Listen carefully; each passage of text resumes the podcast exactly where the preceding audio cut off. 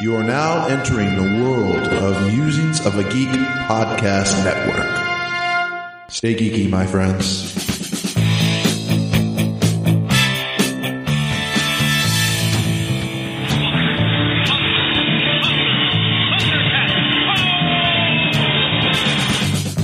By the power of Grayskull! Don't say that. Never say that. Goonies never say die.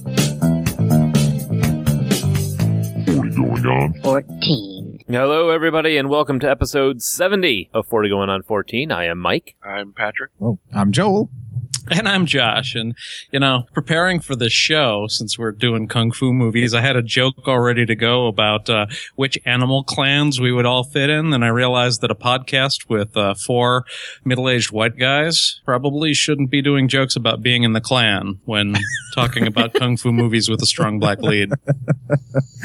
Oh, my yeah. Once again, for the second time in our lives, Josh has been the voice of reason.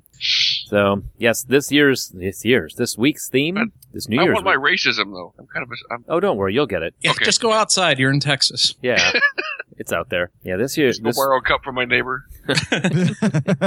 this kung fu movies with the black lead and the musicians who made them. It's true. Yeah, there is a musical connection uh, through both of our films. Yeah. So uh, this week we watched The Last Dragon, the 1985 Very Ye- Gordy produced classic. Yeah, Barry Gordy fiasco, and uh, we watched The Man with the Iron Fist with Riza and produced by Quentin Tarantino. Indeed, we did. Yes. So, but before we get to that, uh, let's talk about Musings of a Geek Network. They have lots of podcasts.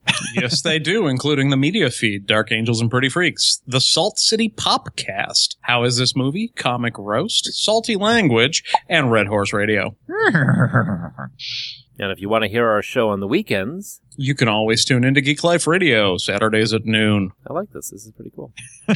It's like uh, uh, Mike is uh, presenting the answer, and I'm just filling in the blank.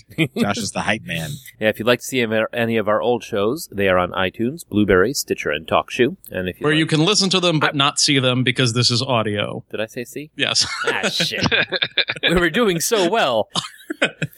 well, if you want to call and tell us what you can see, you can call 708 now rap 708 669 9727. And if you want to start your own podcast, go to Blueberry and put in 40 Go 14 in the whatever Who's It box when you sign up and you get a free month of hosting. Woo! Yay. Yay. Start your own podcast, but stay off the South Side. That's ours.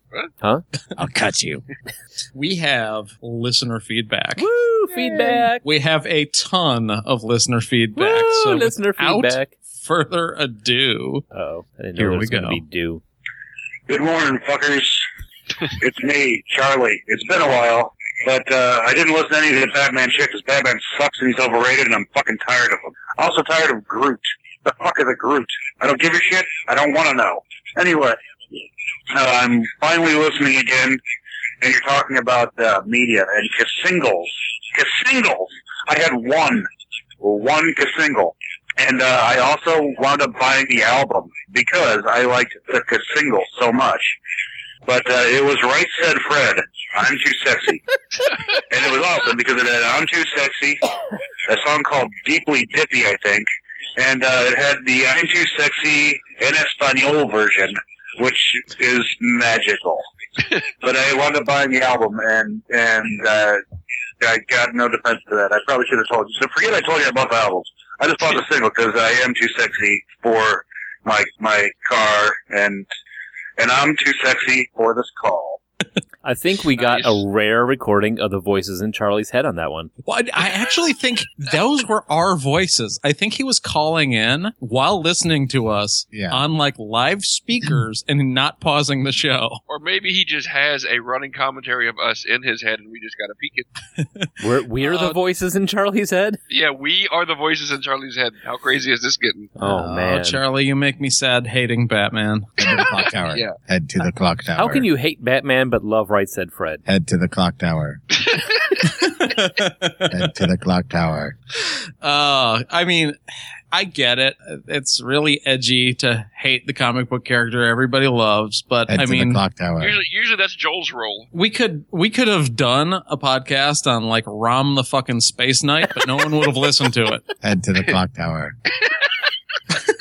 All right, right, I- the space knight. Exactly. What? Just- He's, you're he's a picking- real it's just- he's a real He, he character. was a toy and a comic book. From Really? the seventies, yeah. and actually, James Gunn, ironically Is that a enough, Manuel? speaking of I am Groot, James Gunn wanted to do add Rom the Space Knight to the Guardians of the Galaxy, and they wouldn't let him. yeah. They didn't have the rights. Yeah, 'cause Yep, there's- considered no, the you know what? rights. We're pushing the envelope as it is. All right, moving right on. Yes. Head to the clock Right, tower. right. What? Because I'm the model, yeah, and I do my little turn on the catwalk. And on the catwalk, on the catwalk, yeah, I shake my little foot on the catwalk. I am That just occurred to me, I probably shouldn't be singing a song to you guys, because, uh, you guys are fucksticks and you'll probably put out a show. and, uh, I, I, fuck, adequate. nice. Yeah. I'm totally imagining him doing like the Buffalo Bill thing, and he's got it all tucked in, and he's dancing around about to Oh, take a catwalk. Goodbye, horses. Oh, my God. Uh, But I wait, love that there's part more? too. Oh well, uh, we're we're gonna hear from someone who isn't Charlie. oh dear. Have you headed to the clock tower? Here we go. Hey, 40 Go 14, it's Greg Lightbeat. Uh, so I'm listening to the Christmas song episode, uh, and you guys just got to the Pentatronics or whatever, the acapella group, and it reminded me of a band that is not Christmassy, but uh, I don't know if you know who they are or not, but I feel like you guys would be at least interested in knowing about them. Uh, and that band is called Van Canto, V-A-N space Canto. They are a uh, they are an acapella group that does heavy metal covers, which sounds hysterically funny. And then when you listen to it, you're at your loss. Actually, this is pretty good. so anyway, I thought you guys would be interested. Um, I guess I got nothing else. Lots to the front. Bye. Charlie feels they're adequate. Van Canto. That actually, I'm on their website right now. It looks pretty sweet. I like that he spelled out Van, But That not was the Kanto. Yeah, that's what made me laugh. Is it K A N T O? C A N T O? Is there an R in there? I don't. Just V A N Canto. It's like, how do you spell vodka? Uh, v, uh, vodka. okay. I'm gonna have to check this uh, Van Canto out after the show. I, I remain steadfast in my dislike for acapella. Is that Van Morrison's cousin? yes. Uh, the sequel to Van Wilder? Oh, wait, that already happened. Never mind. Moving on to the next voicemail. Please. Okay, so you guys got the mini discs. When I was a youngin', and uh, I saw mini disc commercials, that's all I wanted for Christmas that year was a mini disc player and a mini disc. And uh, instead, uh, my sister got a CD player, boombox, a CD player like a shelf stereo, uh, some wrestling shoes, and a vanity, and a bunch of a bunch of clothes and some money. And I got a a drug rug poncho and some secondhand pants that were too small. The Goodyear. Never got them any of this. But I was looking them up. You can still buy them for like 70 bucks. I'm thinking about that. Can you guys, is there any way you guys can like record on mini disc your show and send it to me? I would appreciate that. Because I, that I would, the sound quality of you guys sucking would be so much better than, than uh, the sound quality of the, of the iPod. Yeah. All right. You guys have an, have an adequate day. Kisses. If you get one, we'll maybe try and figure it out. I love the the Christmas uh, anecdote. In the middle, I expected him to break into.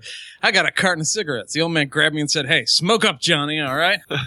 Did he say his sister got wrestling shoes? I think so. Okay. in Another, the clock another piece tower. of the puzzle. I think maybe I was hoping maybe she got the wrong box or something, but no, apparently they were for her. Weird. So at least it was an adequate Christmas. Speaking of weird, Holy shit. Joel's a holdout on some new technology. He's afraid of the fucking cloud. Surprise, surprise. This from the guy who still wears fucking a long sleeve shirt with a short sleeve overshirt over it because it's 1990 fucking seven. Jesus Christ. Joel Wow. Joel definitely does fear change. We all know this. Yep. I just feeling- love that he took time out of his day just to take a piece out of Joel. feeling a little hurt. and to sing us Right Said Fred. So it's been a full show. But wait, do we have one? We have one more. No, that was that was number five. That was number five. Oh, okay. Yep. Yeah, four from Charlie and one from Peg Leg Pete. Fuck you, Charlie. We only- Charlie, we who only- is effectively getting a uh, fifth co-host credit on this episode. yeah, just about. we only got we only batted twenty percent on butts to the front. Only one out of five messages gave us butts to the uh Yeah. All right. You know what I think it is? Is it about that time? It is about that time. Time to change a voicemail number. This week in music, movies, and TV. and sports. All right. So this week, the TWI is 1985 because that was the year The Last Dragon was released.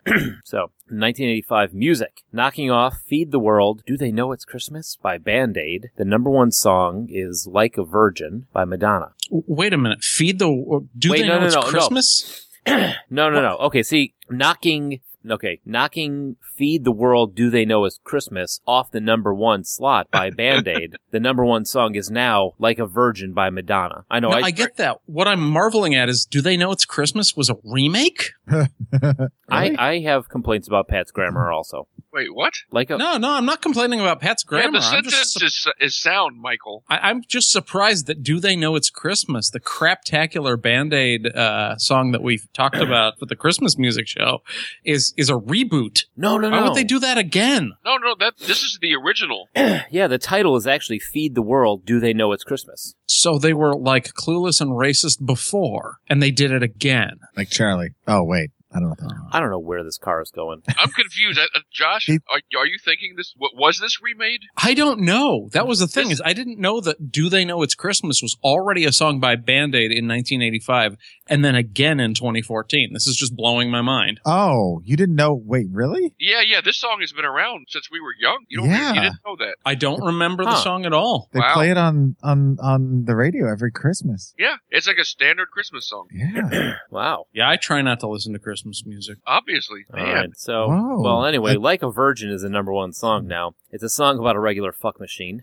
one of the biggest music festivals in the world begins on January 11th, in 1985, in Rio de Janeiro, Brazil. The Rock in Rio had a public attendance of 1.5 million people and featured artists like Iron Maiden, Nina Hagen, the B 52s, the Go Go's, Queen, Rod Stewart, James Taylor, AC/DC, and many, many more. But since it was in Rio, 0.5 million people were murdered, including Rod Stewart. Nobody's told them yet. Thank God. Uh, real quick, They missed and just got his career. the um the do they know that christmas song originally came out in 84 and then it, it uh, got a poor reception so they reissued it in 85 um and that's when it got much better apparently Well, got better So- reception, but it didn't get any better. no right that's crazy and then they i mean the whole band-aid thing's got a hell of a history so at some point go to wikipedia read about it Okay. the end Movies! Beverly Hills Cop is number one at the box office, dominating the world of Hollywood until late Mm-hmm. March, being off, knocked off by a random, oh, acronym of the day FT13 ANB. yeah, that's a Fat Tits 13, another nude breast. So big porn classic. Beverly Hills Cop couldn't stand up. Much Can't better than stand up Fat for Fat Tits Tits. 12. Yeah. That's amazing. oh, Yeah, Uh, That's you know funny. what's crazy is I didn't even pre-read, so I had to do that one on the fly. that's amazing. friday the 13th a new beginning There Oh, you go. that's an easy one man, gotta but i like recompose. josh's version Uh, so TV murder, she wrote, squeezes into the realm of the triumvirate. I don't think What a anyone has dramatic ever pause. pronounced the What a dramatic uh, comma Pause he put in like there. that. but he's right though That's how you're supposed to say it. There was It is- almost an implied question mark. Murder. She wrote? Ah, it breaks into the triumvirate by breaking into the number three spot. Uh, Carol Wayne, a small time starlet model, best known as Manatee Girl in Johnny Carson's art firm. who As Manatee Girl. the sea cow That's matinee. I gotta stop drinking before the show. Oh, God. Manatee girl. I'd watch that. milk the sea Our love can never be. Like, why don't you shave sometime? wherever you Oh, and- Oh, man. so anyway, and I Johnny hate Car- Manatee Girl. in Art Fern, uh, Johnny Carson's Art Fern comedy sketches, she's found floating Why is that the funny part? because now she's floating. Oh. because she's a manatee. He's floating dead in a shallow bay. Oh, And then, and then Pat's last Manatee comment, Girl. and then Pat's last comment ties it up so nicely. All right, I think you'd better start from the beginning because I don't think anyone listening has any idea what you've been talking about for the last Oh. two minutes. Okay, Oh, Ah, shit. Oh my God. I was all right until I saw the Bay thing. All right. Carol Wayne, a small time starlet model, best known as Matinee Girl. Fuck. matinee. Joel, do it. Carol Wayne, a small-time starlet model, best known as Matinee Girl, in Johnny Carson's Art Fern comedy sketches, is found floating dead in a shallow bay on January 13, 1985, in Manzanillo, Zanillo, Manzanillo. I said it right. Colima, Mexico. She had great tits. Look her up. Oh, God. You Okay, Mike. Parenthetical stuff doesn't have to be legal. Uh, all right's a relative term. But I had to because it makes the manatee comment even funnier. It's true. that manatee had great tits.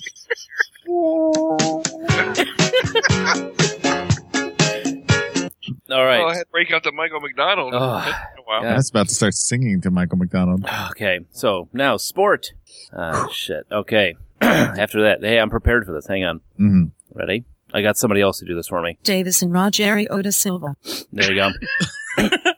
so him, mostly known as Bobo, is born January 9th, 1985. He's a Brazilian footballer who plays for, hang on, I think Hi, this Ah, is Zara cheating. Sport. Oh, yeah, I think this is cheating. as a striker. The Calgary Flames set an NHL record for with 264 regular season games without being shut out. What I, I never said I could get a substitute speaker. I couldn't. I think it's against the rules. I don't know. I didn't know we had rules. I'm going Oh, to we allow it. Nah. I'm surprised you didn't have the computer voice say matinee. I don't know. It's adequate.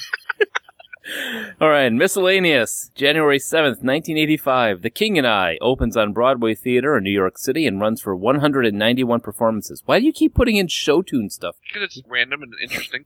I know, but it's like the second episode you've been on the Broadway show tune thing. When when I can't find enough shit for everything else, I have to throw in you know random fact that I find. Manatee Girl wasn't enough. Oh my god! Well, I didn't know you were going to pronounce it like this. It is you freak. I All never right. know your- when, when your little oral typos are going to make something really funny. So Oral typo, that's awesome. All right, so Kung Fu movies. We watched them. Yes, we did. Yeah. so, uh, I, I will start off before we get on this. I will say that there I have a bias. I am not a Cub fan, so let's see if I'm surprised. Yeah, I was gonna say everyone's shocked. Patrick hates something in a new I- twist on I 40 like- going I on like- 14. I like martial arts movies. I don't like kung fu. Hey guys, does Pat like or hate kung fu movies? Show enough. So, That being said, I used to love this movie when I was young. all right, I did too. Hypocrite. Every every 20 minutes on HBO, this movie was on. The Last Dragon, 1985. In New York City, a young man searches for the master to obtain the final level of martial arts mastery known as the glow. A long Oh. The glow, way, he glow. must fight an evil martial arts expert and rescue a beautiful singer from an obsessed music promoter. He was was he was a music promoter? Or he was an arcade owner. Well, he wanted to be a music promoter. He, he was Yeah. trying to promote Angela Viraco's crazy, like uh, Cindy Lauper video thing. Yeah, Yeah, it's kind of like if uh, Charo and Cindy Lauper had a baby. yeah, that's, that's it right there. Oh, Charo. That's pre- that, that's a pretty good yeah. no, Josh has gone down that corridor. I would. So this is starring Been there, want to go do that again.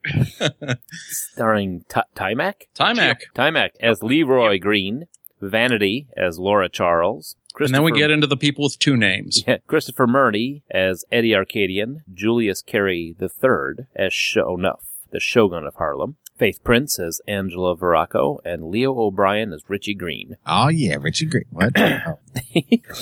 Bruce Leroy Green. Y- You know, there was actually one, uh, probably the biggest actor after this, uh, after this movie was left off because she was such a, a minor part. Oh I yeah, don't know if you guys noticed who uh, his little sister was. there I did. I, yes, you know, Yep. there were two Cosby stars, quote unquote stars, two Cosby alum in this movie. Did you know that? Who was I the did. other one? Yeah, Yeah. Keisha Napoleon and Give me who? one second here. I'm still choking. Um, in the uh, scene where they destroy the Pizza Hut, Pizza Hut, the dude in the back in the gold lame jacket is Cockroach from Really? Cosby Show. Walter?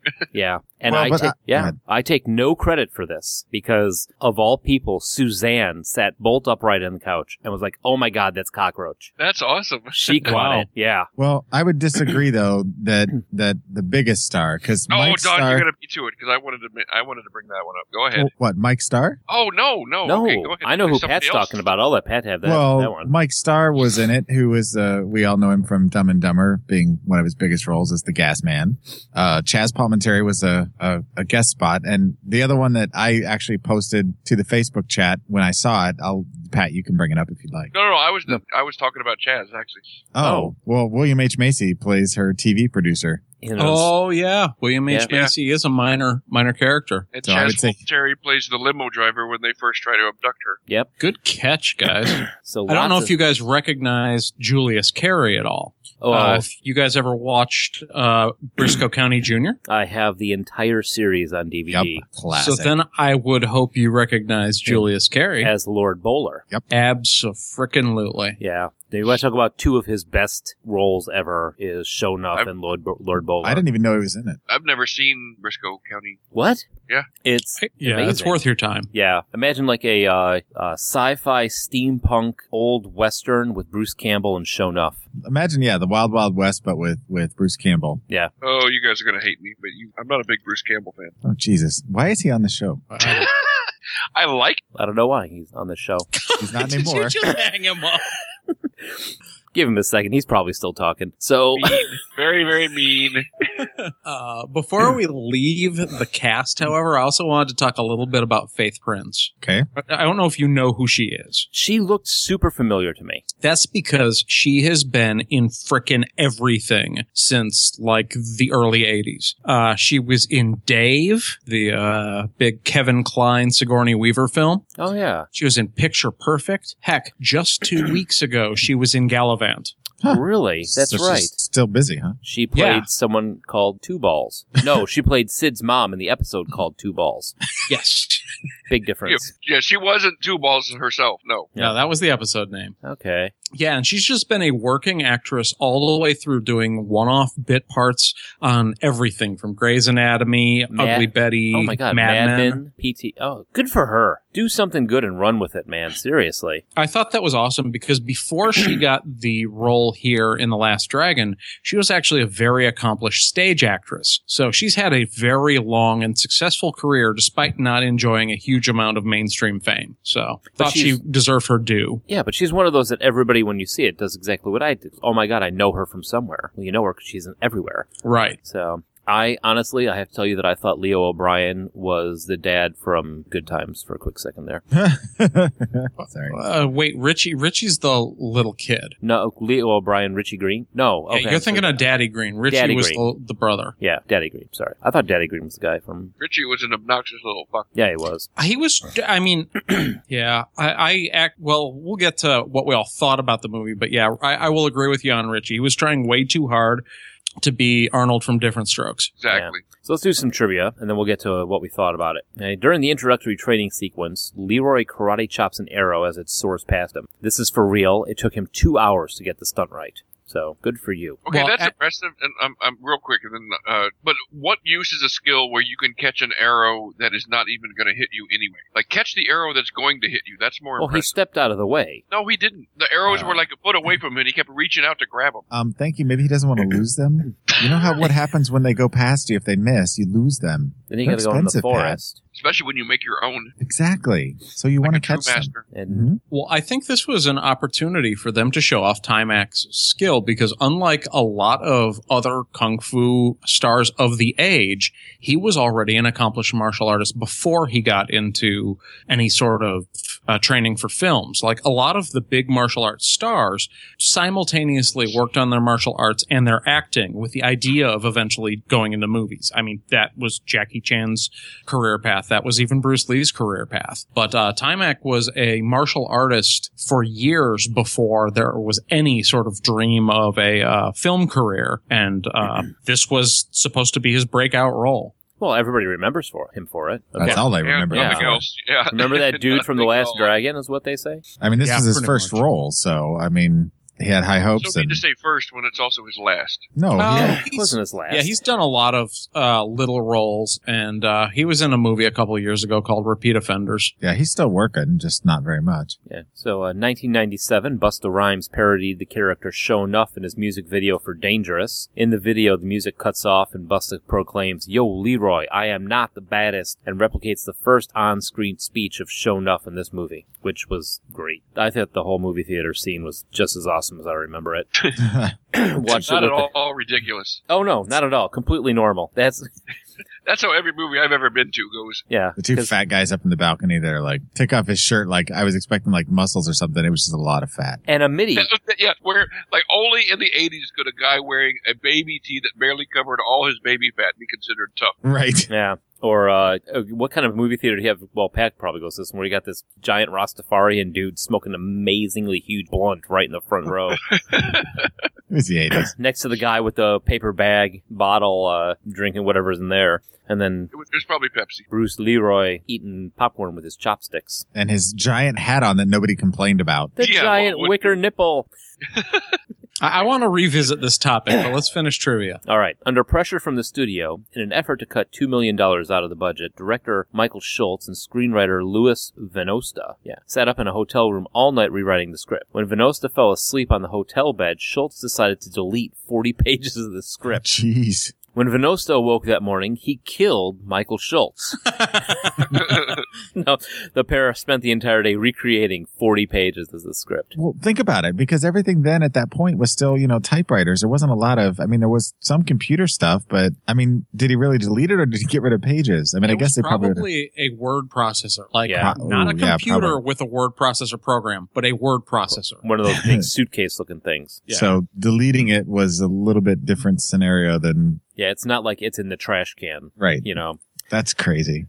Yeah. 40 pages. That's, I mean, that's almost, that's almost an hour of, well, it's 40 minutes of movie time. Yeah, that's crazy. So let's go When- around. Okay. Go ahead. No, I was going to say, Josh, tell me what you thought, man. Okay, I was so scared when I watched this because we've been watching stuff from our youth and stuff that I thought was going to be awesome just hasn't been holding up. And I was like, I got a bad feeling about this one. This is going to ruin something I have fond memories of.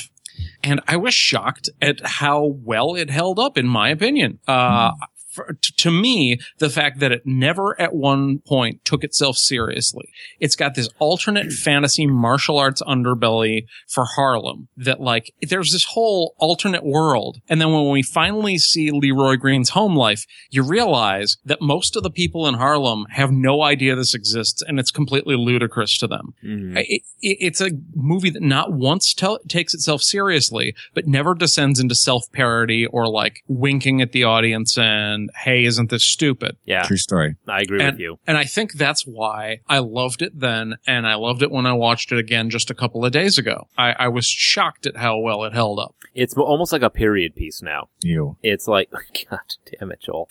Uh, no, I mean, it's like, it's one of those, it is so 80s that it, this movie could not exist in any other decade. You could It's not. a time capsule. yeah. Yeah. At one point, the girls looked at me and they're like, Did people really dress like this? and I'm like, With giant red and black football pads? Maybe someone, no one I knew. Show enough.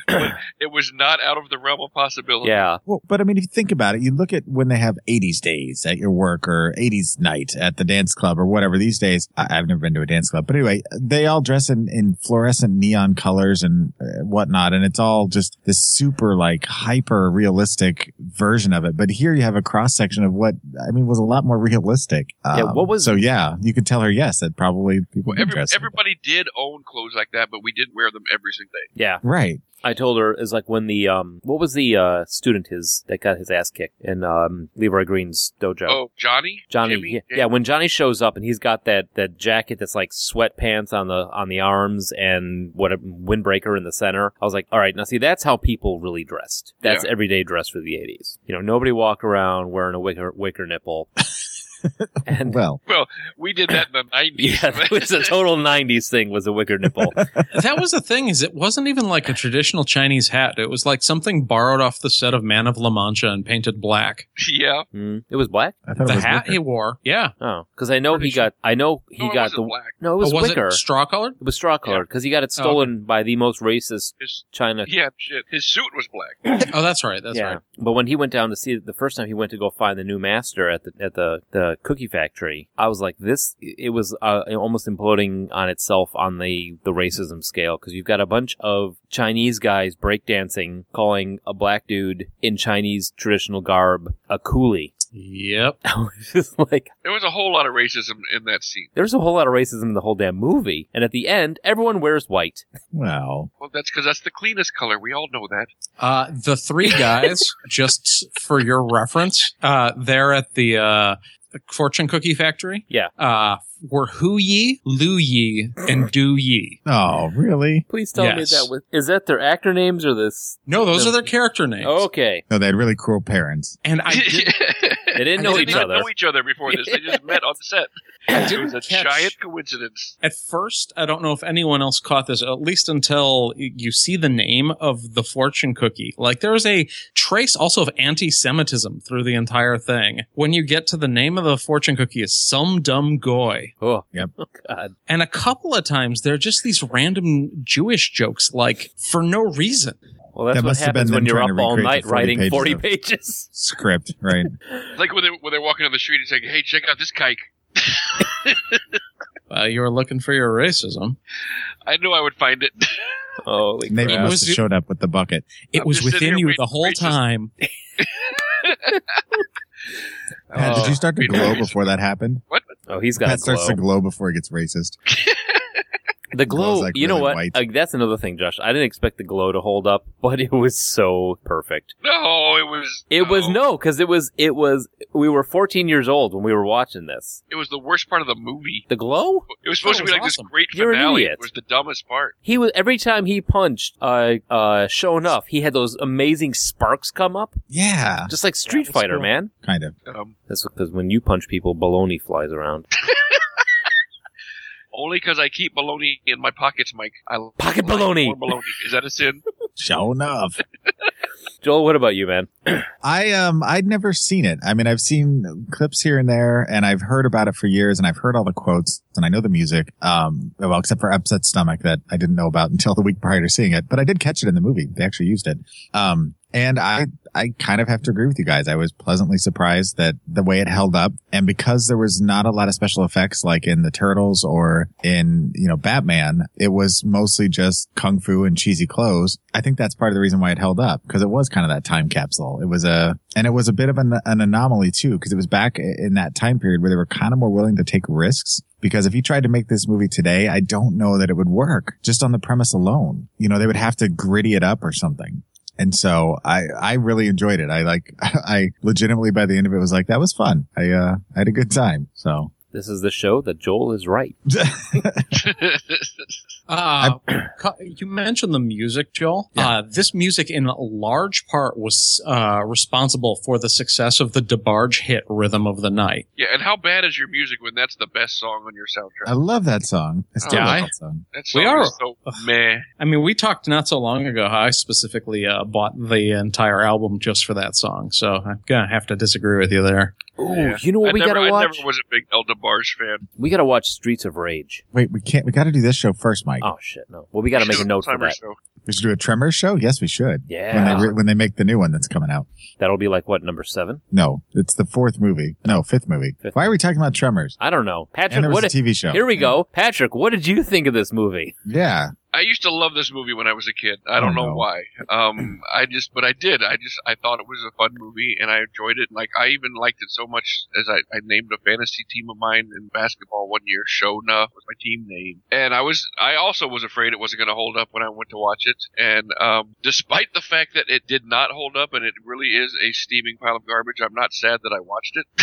It's a, I mean, it's a crap movie with bad acting, and the special effects are laughable, and the characters are ridiculous, and the costumes are just too over the top. But I mean, it's a fun movie. I don't hate it, and I'm not really sad I watched it again. But I'm probably never going to watch it again in my life. I'm a little upset at that because I know how much you loved it and you quoted it. And I really want to know what was in that tank of water. That is, oh, that is something I wanted to bring up. Thank you very much. Why was that never resolved, and why Hmm. Well, did it- that not eat his face off? It ate his after hair they off. dunked him, well, after they dunked him in there, he's like, get rid of it. So we, Yeah, and it was Never just found never out. touched again. And, and you know, it's like this, this great big MacGuffin that just was never addressed. I'm guessing it was some kind of fish.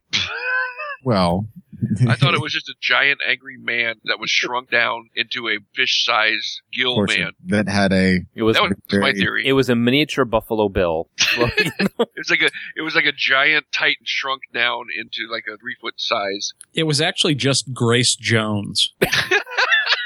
you see, she turned down Eddie Arcadian previously, so they kept her in the tank. And she just does that. That explains it. Okay. Wow. Yes. So, did anybody have any sort of an issue with how incredibly naive the last dragon was? Yeah, he was uh, like like purposely lived in a bubble. Like, just beyond uh, normal for for somebody that is in the city he lives in and and in the circles he runs and with his family and everything. He just he was so. I mean, it was almost too far Like, off he- the it- other It's side. like he knew nothing at all unless it was taught to him by that old Asian man. And I think that's what they were going for, is that they were going for he he is never the go to school? prototype of the martial arts student from the old kung fu films who doesn't know anything about the world. Well, I mean, They- did he not go to school? How did they get away with that? well, maybe he was homeschooled. By that old- old Asian man? Perhaps. Okay, no, so by here's my, Keisha Knight here's, Pulliam. here's my ridiculous theory that I came up with for this movie. Okay. Dear God. and I don't have a whole lot to back it up. And I was gonna try to like come up with it, but then I didn't have enough time. I think, I think that, that that the Last Dragon is a parallel to the original Star Wars trilogy. What? No, no, no. Wait. I want to see where this rabbit hole Oh, I have goes. no idea where he's going with. what? I want to see. I want to. I want to find out. Very much, very much like like the original Star Wars uh, trilogy, according to George Lucas, was Oh. all about the redemption of Anakin Skywalker. I think this movie is all about the redemption of Richie Green. He's a horrible person the whole movie, and at the very end, when the final battle happens, you know, and like and like Shogun, I, I I haven't like I said, I haven't fully formed it, but I'm working on it. Um, there, there- there's the first battle that is like the, the first battle um, where, that happens in the movie theater is like the first battle at the end of uh, of episode four. And then you have the second battle that happens at the dojo, which is like the battle at- of Hoth. And then you got the final battle, which is you know the, the main battle between the, the two guys, and that, that's like your your your you know and, and everything rep- you know and it's broken down in those kind of ways. And I was I was trying to figure out who was who and such, and that would make like um I don't know I guess that would make Laura either Princess Leia or Jar Jar. I'm not really sure, but Jar Jar wasn't in the originals, so I guess it doesn't hold up. So your p- case basically is that people fought, so it's Star Wars. Well, I I was didn't, more like I, said, I going. didn't get a chance to really fully explore it. I, Are you high? I was more thinking Wait. that So show enough is Leroy's father. See, I was seeing Leroy uh, when he originally said that. I'm like, oh, Leroy's like Dar- like Luke in the beginning. He's like, oh, Uncle Ben, I want to borrow the speeder. You know, really exactly, naive. and, And that, and that's where I would. I, would I, mean, I mean, I had that in my head too, but I am high on that. I see that, but the You rest gotta, of it you gotta is put- yeah, you got to make Leroy Luke, and you got you know, and oh, and I remember also, It's a and, and stretch. because no, no, remember when the and this I remember this part too. This is part of my theory. Um, the attack on the pizza place was like when Luke's uncle, uh, Uncle Owen and Aunt Beru got killed and died because you never see them for the rest of the movie anyway, so it's like they're dead. oh, wait a minute, I just figured it out. Shit, he's starting to make sense to me. We got to take a break soon. So no, wait, wait, wait. So the thing in the water in the the his apartment is the trash monster. from Yes. the Death Star. It's either And the Eddie Trash Arcadian Monster is or it's is the Sarlacc pit. uh Job of the Hut, No, it's the Sarlacc pit. No, that's in Return of the. No, that's too far into the movie. and the pool table is green. And they And glow. The white ball drives the black ball into the hole. They glow like lightsabers when they fight and they Tell 'em spark. if I really work on this, I can make this work. Holy shit! We already are making it work, so let's not do that anymore. So wait, now who who is Leia? Is it Faith Oh, Prince as Le- and- Leia or At the, Vanity? hold on, hold on. At the end of Return of the Jedi, everybody's glowing, just like in this movie. Oh, Because they're dead. So is the little kid that fights the little kung fu master? Is that an Ewok? Or he's Yoda. Okay. Yeah, he's- Before we go to break, can we move to something that isn't total bullshit? No, Josh, we cannot. oh that's awesome. Have you not bet on the show before? Uh, oh, fine. Ugh. Shit on my pl- on my theory. Whatever. We're actually Gladly. buying into it, Pat. So hand in hand, we Done. skip down that alley. I shit on your movie, so you can shit on my theory, I guess. All right. Oh, Wow. so yeah, All right. shall we break? Uh, hang on, I, I got Josh- one more Josh, thing. Oh, Josh has serious stuff he wants to talk Uh oh, about. wait, wait, wait. Yeah. What? Let Josh go. Okay. Uh, there are a few things about the locations that they filmed on. Most of them were lower Manhattan or Bronx actual on, on location spots. The, uh, film theater was actually a uh, porno adult movie theater. Of Um, Uh, course it was. the biggest set that wasn't an on location was, of course, the Seventh Heaven Club location. Uh, it was so impressive that uh, Diana Ross showed up on the set and uh, immediately looked around and asked if she could buy it and use it for her next tour. Nice. Wow. So that was, I, I thought that was really interesting. and Uh, so it made had no- money before it even opened. Yeah. in some ways, yeah. And also, there's a further connection between this movie through Barry Gordy. I don't know if you guys are familiar with LMFAO. Yes. Yeah. Yes. Well, do you guys know that they are relatives of Barry Gordy? Yes. No. How else Yeah. would they get played? Yeah, uh, they're his youngest son and uh, that youngest son's nephew uh, are oh, like Red Foo and Sky Blue. Well, in their big hit "Sexy and I Know It," uh, kind of tipping the hat to their, I guess, father and grandfather, uh, they refer to the lyric in "Sexy and I Know It" and like Bruce Leroy, "I got the glow." I thought that was Oh. kind of cool. Ah. That is very nice. Got the glow, the glow, the glow. glow to the glow to glow glow glow glow. All right, Th- pass. that, uh, I'm, I'm amazed that with Barry Gordy as the, as one of the producers or the producer on this movie that the movie that the music was so so awful. You know Right. what's crazy is that Glow song was actually the return of a major Motown artist to the uh, to the album. Let's see, uh, Why the does- Glow. Yeah. here we go. Pat Uh, thinks that he sounds like he's gargling. yeah, it was the return of Willie Hutch to Mo- Motown with the song "The Glow," and it did not reinvigorate his career. And Maybe he uh, should have stayed gone. Charlene also, who did the song "Fire," it was a one last attempt to bring her uh, singing career back, and it did not work. So Was that the one that that Laura Charles supposedly was singing? No, that was like uh as soon as Eddie Arcadian takes over Seventh Heaven, uh he puts on another video and it's Oh, like, yeah, yeah, she's yeah. awesome. Yeah, that was that was Charlene.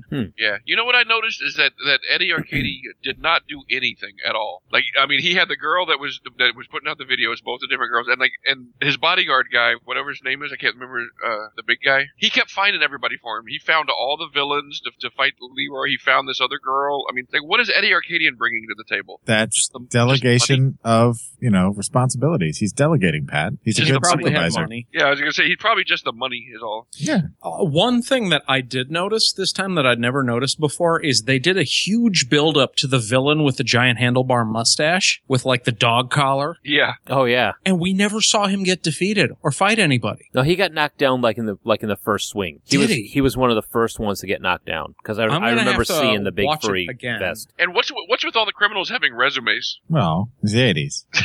Yeah, I mean it was a competitive job market.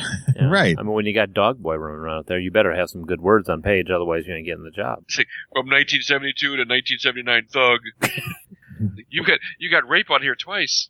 Oh, So, Pat, can you, whoa, uh, great babe. Can you sing the glow again for us? no. Damn it. Please.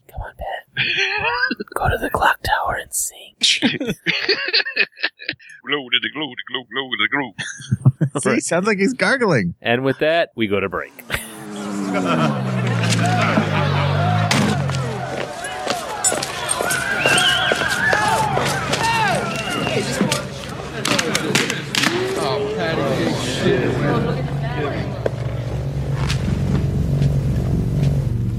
Am I the meanest?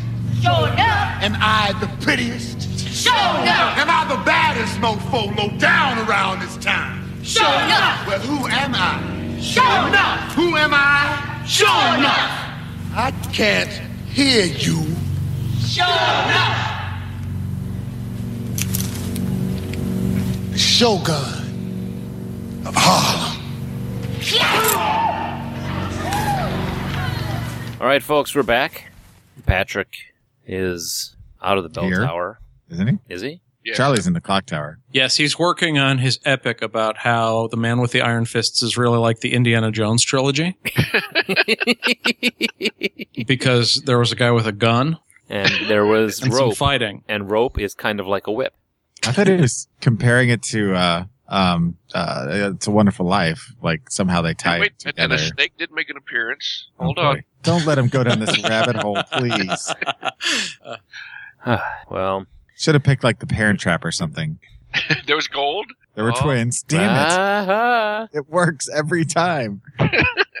Everything comes back all to the, the parent same trap. movie.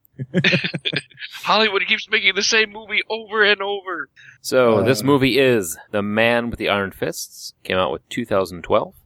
Um, yes, and the on the hunt for a fabled treasure of gold. How could it be? It wasn't. Is that what it said in the? It wasn't fabled. They Yeah, did that it. is a horrible description. It- It's it's a bad uh, synopsis. We'll On just the roll hunt with for it. a literal chest of gold, a band of warriors, assassins, and a rogue British soldier descend upon a village in feudal China where a humble blacksmith looks to defend himself and his fellow villagers. That's not the movie I saw. yeah, I was gonna No. say that sounds like a completely different movie. yeah, Eh, exactly. It's it's more or less there, but the I mean it's a Chinese government. It was their gold. True.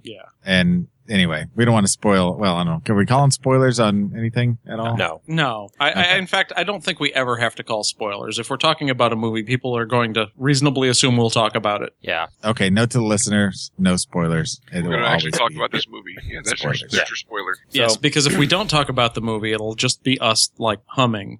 So Yes, we can talk about Lucy Liu for half an hour, so. and her Five freckles.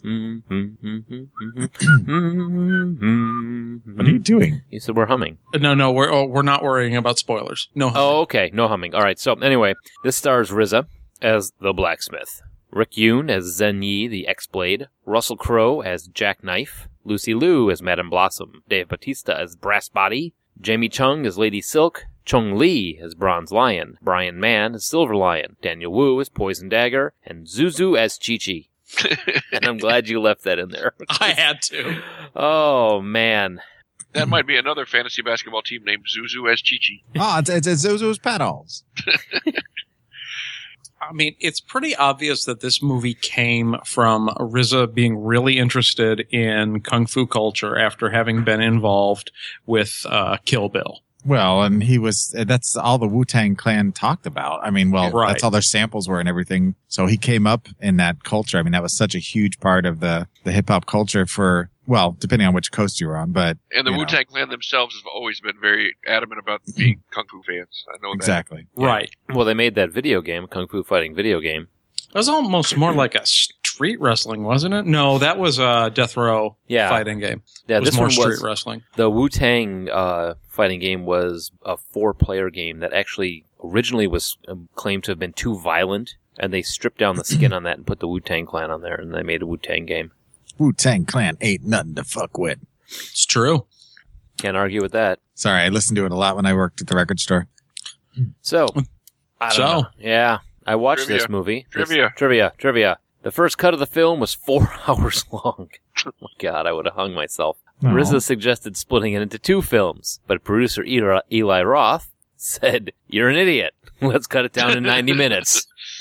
We barely have 90 minutes worth of stuff here. So, Oh, Riz- I think Joel and I are going to be on the other side of the fence from you guys. Yep. well, don't. Uh, Riza and Eli Roth worked on a screenplay together for over two years, losing the script while they slept in a hotel room. The next morning, they had to rewrite the whole thing, uh, talking through every aspect of the story down to the detail of every weapon. Huh.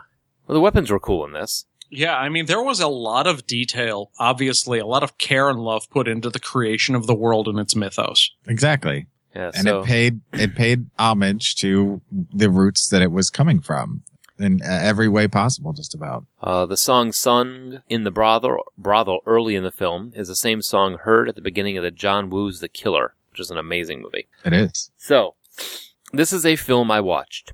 And what I gleaned from it is if you're going to make a movie to make yourself look cool and badass, don't put Russell Crowe in it Uh, because he will be more cool and badass than you. oh i didn't know where you were going with that because i was going to say i liked russell crowe's No, I character. love Russell Crowe in this. And uh, I mean, Riza is the main character. I know it to make himself look like this cool loner badass blacksmith makes these weapons and all this. Then you throw Russell Crowe in there and he steals the whole damn movie. Well, I mean, okay. I, I have, uh, in talking like on the breaks and whatever, I have made it pretty clear that I was pretty impressed with this. But I will say that the biggest glaring oversight in the entire movie is that the character who's supposedly the central character and who the movie is named after is clearly like the fifth or sixth most interesting character in the movie. Well, I would disagree that he's the lead. I get yes, he is the the title He's- character, but but his his character along with Russell Crowe's and um Zenyi. Zenye. Rick Yoon's character, yeah, Zen Yi, those they were really a, a trio, and their stories were all just as im- tied together and important with the overall storyline as the blacksmith was. but There, there, neither one of theirs was really more important than the other. Russell Crowe's was a little bit more toned down, but not much. Yeah, except uh, the blacksmith, the man with the iron fist, was also the narrator. And I think that that was probably a bit of a misstep. He should have been the super interesting side character instead of being the central. Like Mhm. putting himself in the middle was just kind of a, a novice director's, I think, mistake in like, I want to be the star of this, but the character I want to play is going to be this withdrawn badass. And a withdrawn badass is not a good central character when you're going to be crazy upstaged by Zenyi, Jackknife, and even Madame Blossom. Yeah. Hell, even Brass Body and Silver Lion. okay, one thumbs up I have to give to this movie. Everybody had amazing hair, except for Riza. He had no hair. And Dave Bautista didn't have much. he never has hair. What if Yeah. Zuzu would have been the, the narrator? Then she would have been like, "Oh, Zenyi went away. I'm gonna wait here and wait for my tattoo to heal." There well, you go. But that if could have she's- been interesting if she could have been like someone who heard the story after the fact, because sometimes they do that. Someone who uh, wasn't there for all of the various scenes. I actually think that might have improved the film overall. Well, and since she ties in directly with the sequel, with the closing credits, it would have tied everything together and carried She'd into the be next telling film. story and then, yeah, exactly. I think the narrator should have been the uh, the inn owner. No, What do you mean no? they're spicy. Yeah, he's like, so everything's calm, and then Eric come in and wreck my shit. I got dead bodies everywhere. He was great. But He was anyway, great. no, not the narrator. Yeah, I mean that's pretty much my only complaint with the film is the fact that the man with the iron fists is one of the. He's not uninteresting. He's just upstaged by like everybody. That that's it. That's what I disliked about it. That was Yeah. the one reason I didn't like this movie is because Riza he is the man with the iron fists, and everybody else is in in these superhero costumes running around. you know, Russell Crowe's playing Jackknife, running around with a Final Fantasy gunblade. Um, you know, Lucy Lou's got her fan and all that, and you got everything else happening. And then, you know, it's like he wants to be this mysterious guy who, you know, everything's going on. He saunters off, and everyone's going to go, Ooh, what happened to the blacksmith? When everyone goes, oh, Well, the blacksmith left. He went somewhere. What's Russell Crowe doing now? You know, he's pulling a, uh, thing, a string Mm-hmm. of anal beads out of a woman who's sitting in a bathtub. Let's play the Navy. Um, I, well, Madame Blossom though was a bit to me was a bit too close to Oren Ishii, but that's just me. Minus the I did, fact I that she did wasn't a brothel. constantly keep thinking of Oren the whole time she was on stage. on Yeah, and I love Lucy Liu. Don't get me wrong, and she was badass in this movie, and it it was nice to see her doing that again. But at the same time, it very much reminded me of her role in Kill Bill. I guess. I mean, at least in the final fight, I mean, Oranishi had a very different background and a very different yeah. character motivation. Oh yeah, no, just just the the it was basically she played it the same way, even though the backstory was different. It felt like the same character in a lot of ways. Yeah. I could see that. Yeah, and Uh, exactly the same mannerisms and the, and the same kind of establishment too. Uh, standout performances from the cast. I mean, obviously, Russell Crowe was freaking awesome. oh, I yeah. mean, he's addicted to opium, like 40 pounds overweight, and a total badass. Yeah. uh, we have Dave Batista showing. Uh, I didn't realize he was in this, and I Yeah, thought I he was really good in this. hmm And the other guy who really impressed me was Byron Mann, who's Silver Lion. He was great. He played it full on, over the top, 1970s styles, like uh, kung fu movie villain with the laughter and the you know just hit- the way his presence was, and that was very reminiscent of the 70s kung fu movies. Well, and yeah, I he would was. Oh, go ahead. Go ahead. I was I going to was- say I I would also agree that Daniel Wu went along the same route with as Poison Dagger Yeah, uh, of playing that to the hilt. Which, if you watch any '70s kung fu movie, just grab anyone off the shelf at your local video store or off torrent or whatever. You'll see a character like eat both of these oh, guys. there's always some dude with long silver eyebrows. Sure. I mean, in terms of look, but I, I even think that like Poison Dagger and Bronze Lion and some of the other characters were good. But I wanted to give a special shout out to Silver Lion for his charisma, his constant. He was evil, but he was funny at the same time, very expressive. Just his little quirks as he's interacting with the people he's oppressing. Yeah, Mhm. he had really good one one line o- or like one offs when like somebody would die or something. Right. And he commanded you to look at him, even if hi- his character might not in the script have had anything in particular interesting to be doing in the scene. So I, I- I just thought it was a really well acted part from that guy who I had seen in a bunch of different things, but uh, I had never anything huge. I mean, he was in like Catwoman and Street Fighter. Ugh, two garbage films. I haven't seen either one of them, but I've heard they're garbage. I don't know. For me, it just it it felt like you know everybody says you know their, a musician's first album is their best because they have their entire life to write the songs, and I felt like this was his his kind of his love letter to all the films that he grew up on and loved so much that I mean he took great pains in making sure that it had the look, the feel, the the music, the dialogue, the I mean well not the dialogue necessarily, but you know overall that it it smacked of every single cliched 70s kung fu movie you've ever seen, but at the same time was its own entity and was just as entertaining and just as much fun as any of those were. And, and uh, you, you know, just for that alone, I enjoyed it, let alone everything else that was going on. I also have to give uh, Riza credit. He recognizes that the weakest part about this was that uh, he has a very good vision for Kung Fu, but he's just not a great director yet. And uh, they've talked sequel, and he has said that in order to make a more quality product, he's still going to be involved, but he's not going to be the director for the sequel. So I have to give him props for that. Is giving up his baby to just make sure it's a better movie. That's Probably a impressive. good decision. Yeah, You can respect that, right? I can get Yeah. behind that. So Pat, uh, sounds like you're not a fan. No, not at all. Um, He paused. I couldn't stop but but but feel like this was basically just a re uh, not- not a reboot, uh, but just this is like almost a, an homage to. Okay, uh, let me st- before I- okay, let me back up before I start this. beep, beep, I know. beep. Sorry, you're backing All up. right, George, stop, George. So he um before I even begin this, I'm going to say I know this movie was an homage to the campy '70s kung fu blah blah yada yada bullshit. You know, I know all that. But I still couldn't stand this movie because it felt like one of those goddamn Frank Miller type movies where everybody has to be so cool and everybody has to be, you know, everything that has to happen that happens has to be so cool and everybody's got to out cool each other and I'm cool and you're cool and we're all cool. Let's go fight some things and be cool about while while we fight them and they'll be cool while we're fighting and we'll be cool when we're done fighting and shut up. I think you're just angry because you're not cool. Yeah, I've never tried to be cool. I never wanted to be cool. that explains it. Hmm. So No, you it's just- I basically mean- want a couple of accountants slap fighting at a desk in your martial arts. Not at movie. all. No, I can just- line I can line that up for you, man. I just don't. I don't want a movie that takes something that's as fantastic as two people that have spent their lives studying a craft, fighting each other, and they feel like, you know what, we need to take this and ramp it up. I'm like, no, that's pretty fucking cool on its own.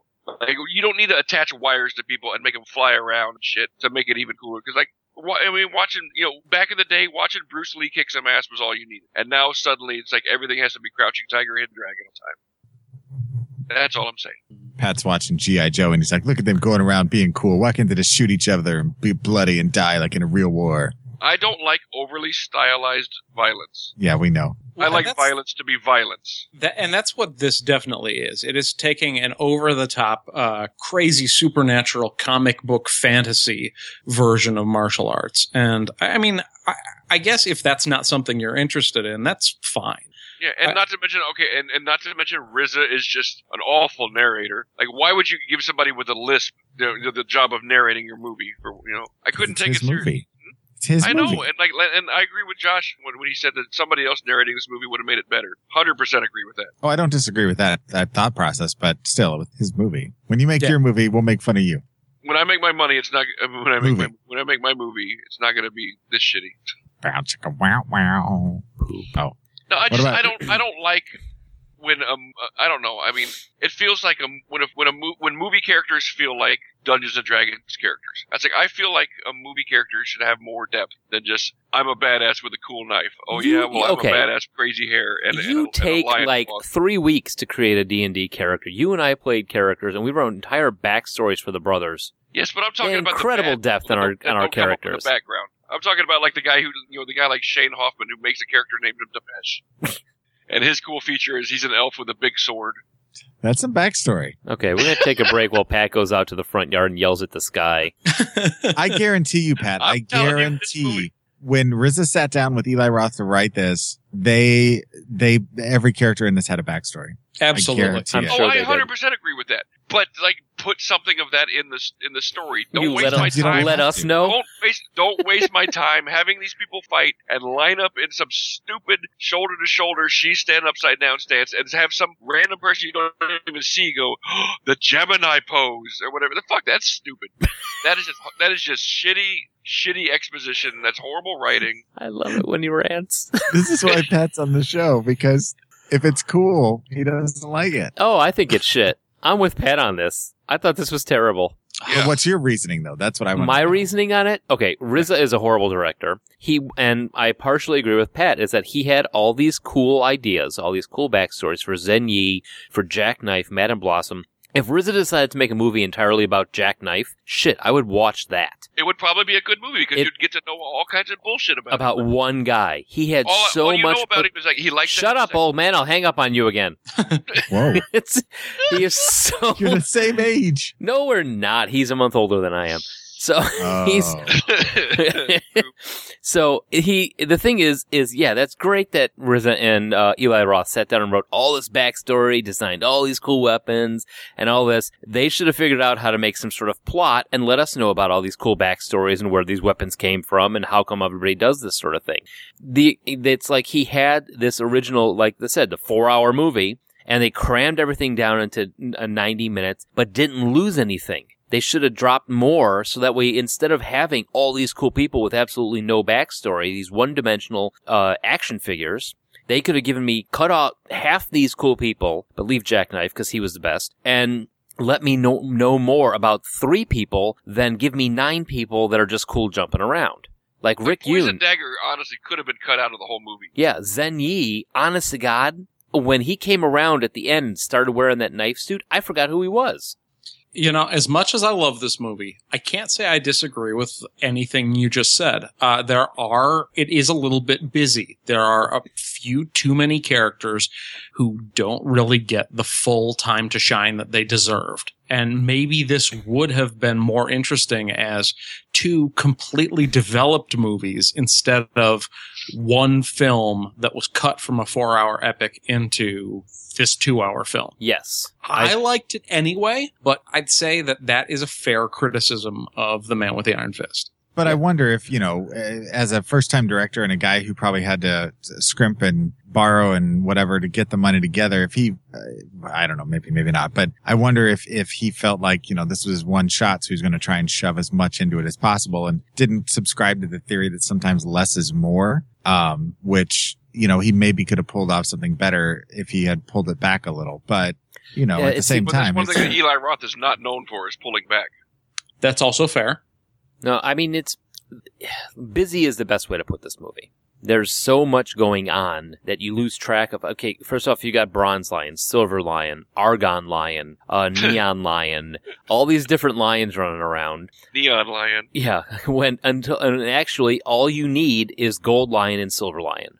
Okay, Right. the dad and the son. You need those two. Poison Dagger. Yeah, he could have been left out, but you know you need the connection between what's going on with the lions and the, the betrayal and the king's court. Sure. And also the Gemini killers, they had to have a way where they could be defeated, but not in a fair fight. Yeah, And I, I guess it's fair that if uh, you are going to cut uh, Poison Dagger, you probably have to cut the Geminis as well, which is fine. I mean, I thought they were awesome, but I wanted to see more of them. Them showing up having this one crazy fight scene and then getting taken out by poison uh, mercury weapons. Yeah, I mean, okay. I think it's interesting that they have already been cast to reprise their roles in the sequel. I don't know how that's going to work because they were Flashbacks. Very Dennis possibly. Dillinger. Yeah. Yeah, because if you again, if they stay stuck to uh, around after the end credits, if they follow the the end credits to the sequel, then it couldn't be a prequel unless they did, like I said, flashbacks or they have twins of the twins. Yeah. Like see the how Yeah, Two or parts. that's part of their powers that uh, they come back. that somehow they come back. Oh, it's okay. Now I'm gonna hate to say this, and it's gonna be recorded too, but Rizzo was right. This should have been two movies because the death of the Gemini, the Gemini twins, would have been more effective if there had been a, a previous movie to give us some sort of connection to them.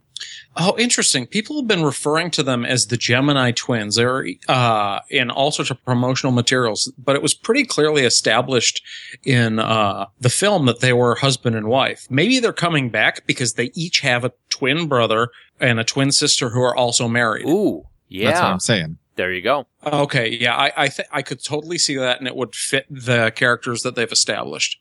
Hmm. And that would actually be kind of cool. The other thing this this movie needed was a montage.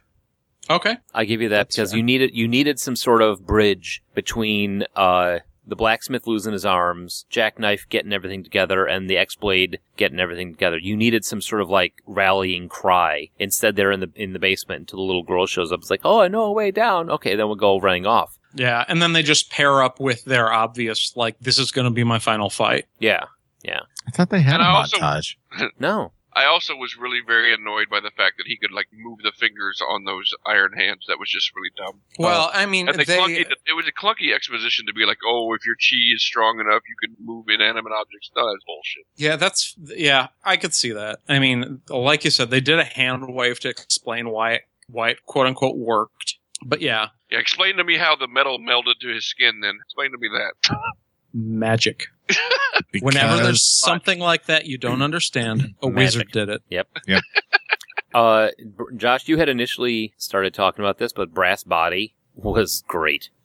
He was so cool. He was badass. He was charismatic. You got the uh, a sense that he was a cruel assassin, but he had another side to him. The kids loved him. Yeah, I mean, honestly, and and I'm I'm not just saying this because I, I like wrestling or anything, but like wrestlers are trained to be like great actors. I mean, if you can still c- keep your character together while you broke a rib, Oh yeah. I mean, that's a pretty good actor. I mean, I mean, I, I will agree that you have really strong performances, really cool characters in a script that had some problems, mainly due to cramming too many characters in, and it was kind of ham-fisted by a director who had this epic vision and didn't have the skill as a filmmaker to completely carry it off. I still loved it because I appreciated what he was trying to do. Plus, this was so panned that I had really low expectations. There, there was one scene when Russell Crowe is, is in the room with the three women, and I'm just like watching it, thinking the only person really enjoying this is Russell Crowe. like, and I'm not talking about like you know character wise. I'm just talking about like everybody filming this, everybody writing this. I'm like, no one is enjoying watching this. Like, I mean, nobody wants to see a fat Russell Crowe in a foursome. I do. Russell I mean, Crowe does. no, But and that's what I'm saying. Like, I, I felt like this whole thing is made just so Russell Crowe and RZA can make out with hot chicks. That's this whole movie was made for that. There's Whatever. something else I want to bring up. There What? was an amazing lack of boobies in this movie. yeah, What the hell was that about? I Yeah, was there expecting. was a lot of sex and no nudity. I- I, Yeah. did notice that. I mean, And there's it's not because they were trying to keep a rating because the blood and gore were there. yeah. Well, but what harken back to the the old seventies films, the old Golden Harvest films. Was there nudity in those? more than likely. No. No, No? he's right. Uh, all the Shaw Brothers stuff. Huh. I don't remember seeing any topless women. All I'm Another saying is reason there to were hate- another two, reason to hate kung fu. two bath scenes in a brothel, no boobies. Yeah, I was And- kind of upset about Okay, that. and and I'm really becoming impressed with my wife on this. Not to make a weird segue there, but Yeah, well, that's not going going to go somewhere bad. Jamie Chung, who played Lady Silk. Okay, watching this, Suzanne sits up. I know her. I recognize her from something. She figured it out. Jamie Chung. This is how weird my family is. My house is this kung fu movie that we're watching with Jamie Chung, who is actually in a movie that my daughters were watching earlier that day called Princess Protection Program by Disney, where Oh, she well, was like, she's been in a lot of stuff too. I mean, she Yeah. was in The Hangover two and three. yeah, She, she was in Sucker Punch. Uh, she's going to be replacing uh, the actress who played Miho uh, in the original Sin City. She replaced her in the sequel because the original actress was pregnant. oh So yeah, Jamie Chung's been around. yeah. I was just impressed that she picked up another. uh you would just stick any Asian woman in any other Asian woman role. It doesn't matter. Whoa. Apparently, they dropped off another bucket. I heard you were down on racism. Here, have Can't some have of mine. that. It's fresh squeezed. I was going to a bad place there for a second, and I stopped myself. Another Oh, question. man. Local racism. All this all this Holy crap. forced sex is happening in at the end of the movie. That Yeah. the the lions have taken over the ho- the, the brothel. How okay? How And do they there's manage to nice- keep those there's sex things in their underneath. mouths that whole time? What? Oh, I know what Well, goes yeah. on. They're trained as a League of Assassins as Black Widows, and I thought their transformation into the Black Widow assassin, like this secret additional animal clan where you've got the lions, the hyenas, the wolves, and they're the Black Widows, and they've been like laying in their lair in their web the whole time, and then they reveal themselves. I Yeah. thought that was pretty cool. Oh, that was pretty cool. I just wondered how come no, you know, I know what goes on. I'd maybe say it was the- somewhere else. I mean, the way it was designed, it could have fit in the you know in the little roof of the mouth, and who knows? I'm just saying there were probably a couple accidents. Suspend disbelief, Pat. On I Mike. wasn't the one that had a problem. I didn't have a problem with Oh, well, I thought you might, so that's why I said your name. that. I have no problem with a prostitute imagining killing her, her clients. You don't have a problem with imagining killing a prostitute, Patrick? I don't have to Well, imagine that. Wee down the rabbit hole. I never said that. I don't have a I problem. brought you a bucket of misogyny too. I thought you might be out. Well, and I guess you can assume ge- getting to what Mike is trying to make veiled reference to is that there were probably some uh, requests that had to, by the nature of keeping this movie R and not triple X, made by members of the Lion Clan, which meant that they checked out early. just saying. Yeah. All right. Now, here we have the Blowjobs. what Sorry. What? Yes, that's what I. That's what we're Yeah. getting at. Yes, blowjobs.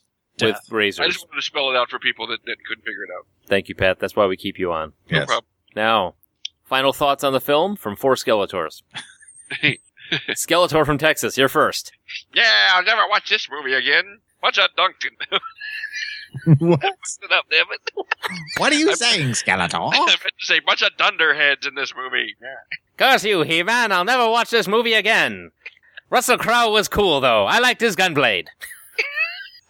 I'd have to say that this was my favorite movie of the day, and better than The Last Dragon, more entertaining. And I can't do this for very long because I screw it up. I don't even know that that's really what I wanted to say. Beastman like movie. That's not Skeletor. Skeletor gone. oh, shit. So what are we doing next week, guys? Uh, Ugh. I enjoyed the movie. I'll just put it that I way. will say I the, liked worst, it. the worst thing about this movie, honestly, was I was constantly reminded of The Quick and the Dead while watching this movie, and that is not a compliment. Mm. Wait, the remake? No, uh, yeah, the, the one with Sh- Sharon Stone and Leonardo Yeah. DiCaprio. The Bible story? No, Okay. All right. I don't know So what on he tap said. for next week, gentlemen. Vending machine toys And food. and food. Well, I didn't know if we were going to talk about like the bubble gum in there and the boiled peanut or the Boston peanuts. Boiled peanuts in a vending machine. well, I think we'll talk about like the vending machines that were full of just like someone dumped a uh, bunch of nerds candy in, and then you get a fistful of bananas because they all sort to the bottom. but also like the capsule stuff, you got the weird Yeah. little rings and like uh, stuff that has changed over the years. But when you're walking out of the grocery store and you see that line of machines for the kids that beg their parents for a couple of quarters and they get these dumb little prizes. Those things have been present from the time we were kids till now, and they've Mhm. changed a little bit over the years, and we're going to talk about how. yeah, and we're also We also- including like the claw game and that sort of thing too. yeah, I was going to say the crane games, yeah, from the arcades and stuff. We Yeah. can talk about those as well. So, if you'd like to hear our thoughts on stuff from pop culture, geek culture, film, etc., you can always find our old episodes on iTunes, Blueberry, Stitcher, TalkShoe, other fine podcasting directories, as well as our home on- on the web at www.40go14.com and on a podcast network over at www.musingsofageek.com. Right. And if you want to see our uh, daily chatter and uh, ranting and raving and Patrick in his bucket of racism, you can go to our uh, Facebook page where we have lots of posts and cool stuff showing up there, or you can check out our Twitter feed where we have other sort of random interactions going on. And if you have any ideas for shows, definitely give us a call at 708 Now Rap. That's 708 669 9727. And we will also accept another listener singing Right Said Fred. And Skeletor impersonations. Oh yeah, Skeletor. I want I want Skeletor singing "Right Said Fred" from Oh. Oh, somebody. God. That'll be amazing. So Beast man, too sexy for this shirt. Oh boy. all right, folks. Well, you guys have a good night. Goodbye. Bye. You are now leading the world of Musings of a Geek Podcast Network. Stay geeky, my friends. Get over here, Svator. I want you to destroy He-Man. Kill him with warmth and comfort.